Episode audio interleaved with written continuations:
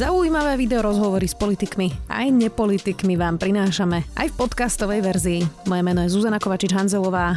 Vítajte pri relácii Rozhovory ZKH v audioverzii.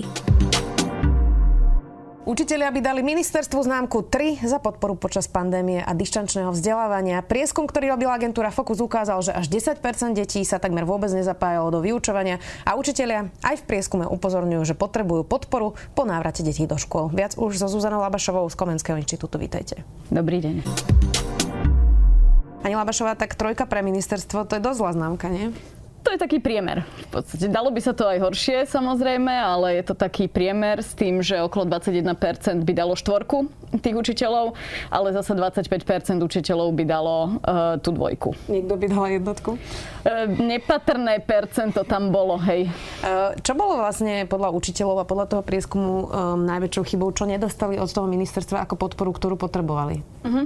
Uh, učiteľia, uh, vlastne až 51% učiteľov, respondentov teda v tom prieskume hovorilo, že, že vlastne tá podpora bola nedostatočná a, a to, čo im spôsobovalo najviac takej tej úzkosti a nepohody a neistoty, bolo to, že, že, komunik- že tá komunikácia protipandemických opatrení bola, bola chaosná, a, ale, ale a takisto im vadilo vlastne celkové to nastavenie, že nemohli byť v kontakte so svojimi žiakmi, ale aj celkové takéto vnímanie spoločnosti tých učiteľov. To, ako sú vnímaní ako učitelia v tomto kontexte, to bolo tiež veľmi významný vlastne faktor nepohody ako u učiteľov. Si nevážime?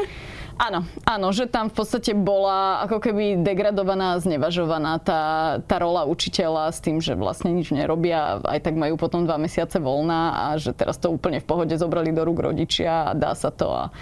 Čiže, čiže ako keby tam išla trošku dole tá, to vnímanie tej role toho učiteľa, že ako kedysi bol, že pán učiteľ, že naozaj to bol niekto, tak e, teraz vzhľadom aj k tým platom, ktoré majú aj celkovo v tej spoločnosti mám pocit, že to vnímanie e, profesie učiteľa nie je až tak úplne považované za niečo hodnotné. Inak aj z toho vášho prieskumu, ale aj z toho, čo sme informovali vlastne počas tých zatvorených škôl, e, vyšlo, že 10% detí nedostalo takmer žiadne vzdelávanie.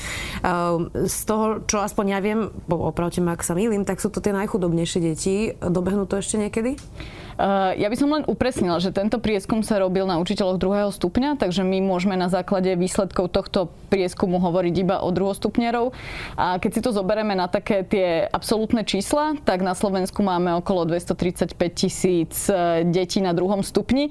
Čiže ak by sme tých 10% pretavili do reálnych čísel, tak máme v podstate 23,5 tisíc detí, ktoré vôbec alebo takmer vôbec e, vlastne ne, nezískali to vzdelanie, ktoré mali. Ja to s tým prvým stupňom je dokopy asi 60 tisíc, ak sa nemýlim, nie? Že vlastne také boli tie odhady dokopy. Hej, hej, hej. Tam je, to, čo nám najviac chýba, sú čísla, že my tie dáta reálne nemáme. Že máme nejaké dáta z prvej vlny, ale aj preto sme aj ten e, výskum a ten prieskum vlastne aj s Centrom vzdelávacích analýz realizovali preto, lebo tie dáta ministerstvo nezverejňuje a podľa mňa ich ani nemá. A my sme potrebovali, alebo cítili potrebu jednoducho o nejaké dáta sa oprieť, aby sme vedeli vyvodiť z toho, že čo by sa teda dalo robiť a čo funguje a čo nefunguje. Pretože veríme v to, že, že naozaj tie dáta e, sú, sú veľmi relevantným faktorom pri rozhodovaní a nastavovaní ďalších opatrení, ktoré pomôžu tým školám sa posunúť ďalej. A vieme, aké, e, aká skupina bola týchto 10% e, detí? Boli to naozaj tie najchudobnejšie? Boli to vylúčené komunity, alebo o tej skupine opäť nemáme dostatok dát, aby sme to vedeli nejako zahrnúť? Nemáme, nemáme bohužiaľ dostatok dát. E, my sme mali veľmi oklieštení, keďže sme mali obmedzené financie na ten prieskum, tak aj preto sme sa zamerali iba, iba na ten druhý stupeň, ale je to reprezentatívny prieskum, takže zohľadňoval aj množstvo e, detí zo sociálne znevýhodneného prostredia. Takže, takže malo by to odzrkadlovať reálne ten obraz celospoločenský. Ako vyzeralo vlastne dištančné vyučovanie e, práve z pohľadu učiteľov? Lebo veľa sa rozprával o tom, ako to e, vlastne majú rodičia doma s tými deťmi. Mnohí hovorili, že je to teda naozaj náročné aj pracovať, aj s deťmi sa učiť. Mm-hmm. Tak ako to vnímali učiteľia? Eh, čo vieme na základe tohoto prieskumu s istotou povedať, že ich to vyčerpalo. 77% učiteľov bol, je naozaj výrazne vyčerpaných po tomto školskom roku. Um, 18% učiteľov zvažuje odchod eh, z, z, vlastne z, pedagogického, z pedagogickej oblasti. Čiže a... každý piatý učiteľ rozmýšľa, že odíde? Áno, áno. Podľa toho prieskumu to tak vychádza. Um, a vlastne to, čo sa najviac zhoršilo, je taká tá pracovná pohoda, ale takisto aj psychické zdravie. To sú tie indikátory, ktoré nám tento prieskum ukázal. Tak mám teda nadväznú otázku. Veľa hovoríme o tom, že zdravotníci sú vyhorení po tomto roku, takže sú vyhorení aj učiteľia? Vyzerá to tak, že to vyhorenie neminulo ani učiteľov. Ale aby som to zase prevrátila aj trošku na takú pozitívnu, uh, tak to, čo si pochvalujú a to, to, kde tá výzva bola naozaj užitočná pre nich, je, že tie digitálne zručnosti sa u nich posilnili, že v tomto sa zlepšili a takisto aj prezentačné zručnosti vlastne považujú za lepšie po tej pandémii. A ešte tretí faktor, ktorý nás veľmi teší, je, že sa zlepšili v zručnosti inovovať výučbu, čo je veľmi, veľmi dôležité v našom školstve, si myslím. To bola inak ďalšia moja otázka, že teda nejak postupne sa mnohí tí učiteľe tak sami učili, že čo áno, čo nie, pretože to ste spomínali vy, že vyčítali ministerstvo, že nedostali nejakú podporu, mnohí sa učili teda vôbec ako uh, cez ten Zoom, alebo teda myslím si, že MS Teams mali školy k dispozícii uh, dištančne vlastne vzdelávať. Nie je to ale tak, že tá kvalita, keďže to ministerstvo veľmi nezvládalo uh, podporovať tých učiteľov, závisela vyslovene od konkrétneho človeka, ktorý učil? Uh, bola tam istá podpora, tam bola, zase aby sme, aby sme nekryudili, tak vlastne štátny pedagogický ústav aj um, mm, MPCčka poskytovali nejakú podporu a pýtali sme sa aj na to učiteľov, že, že akú podporu využívali, tak uh, trošku menej ako polovica, nejakých 48 alebo 49% učiteľov využilo tú podporu.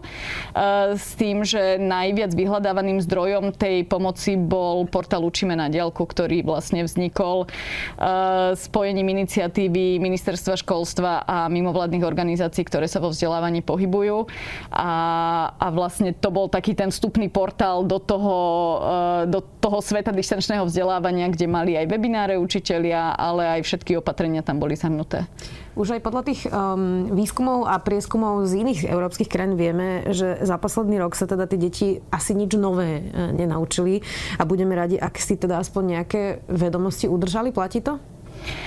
Uh, určite sa naučili menej podľa učiteľov, alebo tie odhady učiteľov hovoria, že sú približne 2 až 4 mesiace vlastne za tým pozadu oproti tomu, ako by to bolo za bežného školského roku.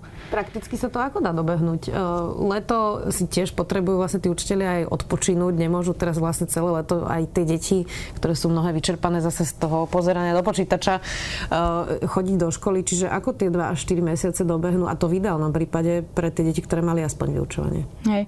Paradoxne tí učiteľia vyzerajú, že, alebo teda ich návrh tých učiteľov, lebo my vnímame, že oni sú naozaj tí, ktorí sú v tej prvej línii a vidia najlepšie ten, ten obraz. A oni e, to, čo považujú za najväčšiu pomoc, by bolo doučovanie, individuálne doučovanie žiakov, prípadne ledné školy a ako pomoc by vnímali e, prijatie viacerých pedagogických asistentov, ktorí by im pomohli vlastne a podporili tých, ktorí zaostávajú. A, um, a paradoxne sú aj ochotní akože do toho ísť. Sme, jedna z otázok bola, že či by teda išli do toho, doučovania detí a, a 78% respondentov povedalo, že by do do toho išli. Uh-huh. To je zaujímavé. Čiže Takže aj keď sú vyhorení, vyčerpaní, tak stále by boli ochotní vlastne robiť niečo naviac. Áno, ale ja som presvedčená, že, že dúfam, že väčšina učiteľov to bere skôr ako poslanie, alebo že je tam aj taký ten iný prvok ako len to, že je to práca, za ktorú berem peniaze. Takže, takže vyzerá to tak, že by do toho išli, že im naozaj na tom záleží a, a považujú to za zmysluplné to doučovanie. Ako sa z tohto vlastne poučiť? E, lebo napríklad v Českej republike sme videli, že zverejňovali trošku viac dát práve na tom Českom ministerstve e, školstva. Napríklad aj počas pandémie zverejnili e, tie dáta, ktoré deti vlastne vôbec nemajú pripojenie na internet a v polovici zverejnili, ako to teda doriešili, koľko dostali notebooky, pripojenia a podobne. My takéto dáta teda nemáme, netušíme, že čo sa vlastne dialo, ale chystá sa tretia vlna. Je možné, že dúfajme, že už len v niektorých regiónoch, že to nebude celoplošne, ale že sa opäť budú nejaké školy zatvárať. Tak ako sa z toho poučiť, ako sa na ňu pripraviť, na tú tretiu vlnu na školách? Mm-hmm. Nám tam v tom prieskume vystupovali dva základné faktory, ktoré považujeme za, uh, za vlastne zásadné a z ktorých sa môžeme poučiť. Jedna je to vlastne materiálne a počítačové zabezpečenie a prístup na internet, že to je jeden faktor, čiže ktorý... Hardware. Čiže ten hardware, a, ktorý je náplňou ministerstva školstva, aby to zabezpečilo a síce na konci druhej vlny až, ale začína sa o tom mm, rozprávať, že vlastne bude tá digitalizácia škôl a že sa zabezpečia počítače a laptopy pre učiteľov aj pre žiakov. A, takže to je jeden druh prípravy, ktorý, ktorý naozaj už nemôžeme pri tretej vlne opomenúť. A, a druhý je taký náročnejší a komplexnejší, lebo to žiadne vlastne naliatie miliónov do toho úplne, že nepomôže, ale učitelia mm, poukazujú na to, že veľmi klesá motivácia žiakov. A, a, to nevyriešime jednoduchým nejakým nástrojom alebo hardverom, ktorých ich prinútime byť motivovaní. Ešte, ale klesá po pandémii alebo celkovo klesá dlhodobo? V dištančnom vzdelávaní mm-hmm. vlastne klesla výrazne motivácia a učitelia v tom tápajú a vlastne nevedia a žiadajú e, pomoc v tom, ako zvýšiť motiváciu, ako namotivovať tie decka, aby, aby fungovali ďalej aj napriek tomu, že tie školy sú zavreté. A toto už vidím ako problém, kde treba naozaj silno podporovať tých učiteľov, dávať im nástroje, ako, ako by mohli možno učiť inovovanie, tak aby tie decka v tom videli zmysel. A toto myslím, že je mm, v podstate taká výzva, ktorú tá pandémia iba zväčšila ako keby, ale, ale tá motivácia bola podľa mňa tým, ako je nastavené to, ten vzdelávací systém, tie decka v ňom aj tak nevidia až tak veľa zmyslu, pretože tam je veľa memorovania, je to realizované hlavne výkladom pred tabulo, diktovaním poznámok a v 21. storočí už toto nemá svoje miesto. A to, že sme prešli do toho online a do toho dištančného, myslím, že len, len ako, ako keby pod lupu dalo tento problém a, a potrebujeme sa s tým popasovať. A to je taký väčší oriešok, pretože to je dlhodobá vec. Ja spomínala som tu Českú republiku my máme horšiu situáciu v tom, že máme tisíce detí, ktoré žijú v osadách bez elektrickej energie, bez uh, internetu, bez tečúcej vody. Uh, to v Česku už naozaj teda takmer vôbec uh, nemajú. Tak keď sme hovorili o tom hardvere, toto asi hardware teda nevyrieši, pretože keď tie notebooky dáme do obydlia, kde nie je elektrika, asi to nebude mať žiadny zmysel, tak neukázala vlastne táto pandémia, že tie úplne úplne najbo- najchudobnejšie deti, ktoré sú naozaj v zúfalých podmienkach, sme vlastne hodili cez palubu. A že nemáme na to ani riešenie do budúcna, pretože to je ako keby dlhodobé, aby sme zlepšili ich bývanie. Ako ja si myslím, že tie riešenia máme a ukázali to také tie ostrovy pozitívnej deviácie učiteľov, ktorí naozaj sa popasovali aj s touto výzvou a učia deti prevažne z rómskych osád a zo segregovaných oblastí bez elektriny a bez všetkého toho technického zabezpečenia. A dá sa to, ide to, len to naozaj vyžaduje aj väčšiu podporu tých učiteľov, ktorí pracujú, ideálne tí nejakí komunitní pracovníci alebo, alebo asistenti, ktorí pomáhajú, lebo tam už treba fyzicky vlastne doručovať a, a pracovať možno v tých tých malých skupinách práve. A to bola jedna z alternatív, ktorá vlastne celý čas aj počas prvej a druhej vlny bola ako možnosť, ako alternatíva. 6 detí vlastne skupinke. Áno, áno, 5 detí a učiteľ. Mm. Že, že toto je asi cesta, že tam žiadne technológie asi nepomôžu. Um, inak učiteľský zbor dlhodobo sa hovorí, že je prestarnutý. Vy ste teraz hovorili, že každý piatý uvažuje, že odíde. A, tak aké vlastne vo všeobecnosti mali, keď vstupovali do tej pandémie digitálne zručnosti, keďže sú prestarnutí? A, mm-hmm. a vy ste hovorili, že sa to zlepšilo, uh, ale teda vieme vôbec niečo povedať o digitálnych zručnostiach učiteľov? Bohužiaľ nevieme. nevieme vôbec nič o tom hovoriť, môžeme sa len domnievať a nejakým spôsobom usudzovať. A tým, že pracujeme s učiteľmi v Komenského inštitúte, tak máme nejakú predstavu, ale je určite skreslená, lebo nepracujeme s takým počtom, ktorý by bol reprezentatívny.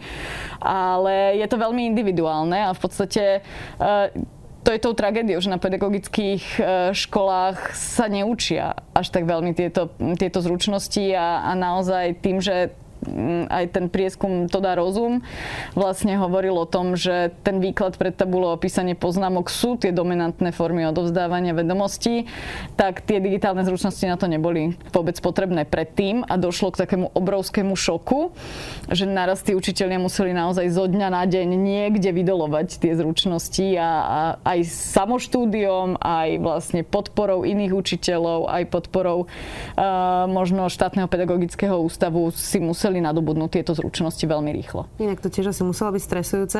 Vieme už, aké toto vlastne zanechá následky na deťoch. Ja som sa rozprávala už s niekoľkými psychológmi, aj učiteľmi na, na základných školách, ktorí popisujú, že potom návrate detí sú mnohé ešte viac závislé na technológiách, že vlastne jeden mi popisoval, že majú takú krabičku, do ktorých sa odkladajú mobily a že predtým ich odložili a deti normálne dávali pozor a že teraz tie mobily odložia a že celú hodinu pozerajú na tú krabičku, mm. lebo nedokážu vlastne odputať sa, keďže rok boli vyučovali vlastne non-stop na technológiách, tabletoch, telefónoch, tak vieme, že čo to robí zároveň ešte aj s tým stresom, že všetci psychológovia hovorili, že po tom návrate nemajú učitelia a rodičia stresovať tie deti, že už to dobehne vlastne do toho júna iba nejakým udržiavaním mm-hmm. a mhm. mnohí náložili písomky, uzatvárali známky a nerobili vlastne to, čo tí psychológovia odporúčali. Mm. Takže teraz sme sa rozprávali o tých učiteľoch, ale aké následky to zanechá na tých deťoch? Uh, toto bol taký paradox v tom prieskume a bolo to zaujímavé pozorovať, že z nejakých uh, 80% učiteľov je presvedčených o tom, že tá prvá vec, ktorej sa treba predovšetkým venovať po návrate detí do škôl, je práve tá socializácia, podpora komunikácie medzi Nie, žiakmi. Áno, to, to je, ale to je taká teória, že to je to, že v čo oni veria, že toto určite je treba urobiť predovšetkým. Ale keď sa už spýtame na tie top 3 priority, ktoré, ktoré ktoré jednoducho pri nástupe detí do škôl urobia, tak je tam e, skúšanie toho, že vlastne aké vedomosti majú, e, dobiehanie toho učiva, ktoré je potrebné dobehnúť a adaptácia na vlastne školský režim. Hej, že toto sú, toto sú tie kľúčové veci a taká tá psychická po, pohoda a rozvoj sociálnych zručností sa do tej top trojky nedostal. Mm. Jednoducho na to není čas a to je veľmi smutné. A súvisí to aj s tým, čo som hovorila pred predtým s tou motiváciou, lebo keď decka sú stále skúšané, tlačené do výkonov a ešte prichádzajú aj v zlom psychickom stave, tak tá motivácia sa im nezvýši. Práve naopak klesne, pretože oni v tom budú vidieť ešte menší zmysel. Inak hovoríte, že v zlom psychickom stave sú aj učiteľe, aj deti, tak teda nemali by sme sa začať venovať um, viac aj školským psychologom a teda evidentne nielen pre deti, ale aj pre učiteľov?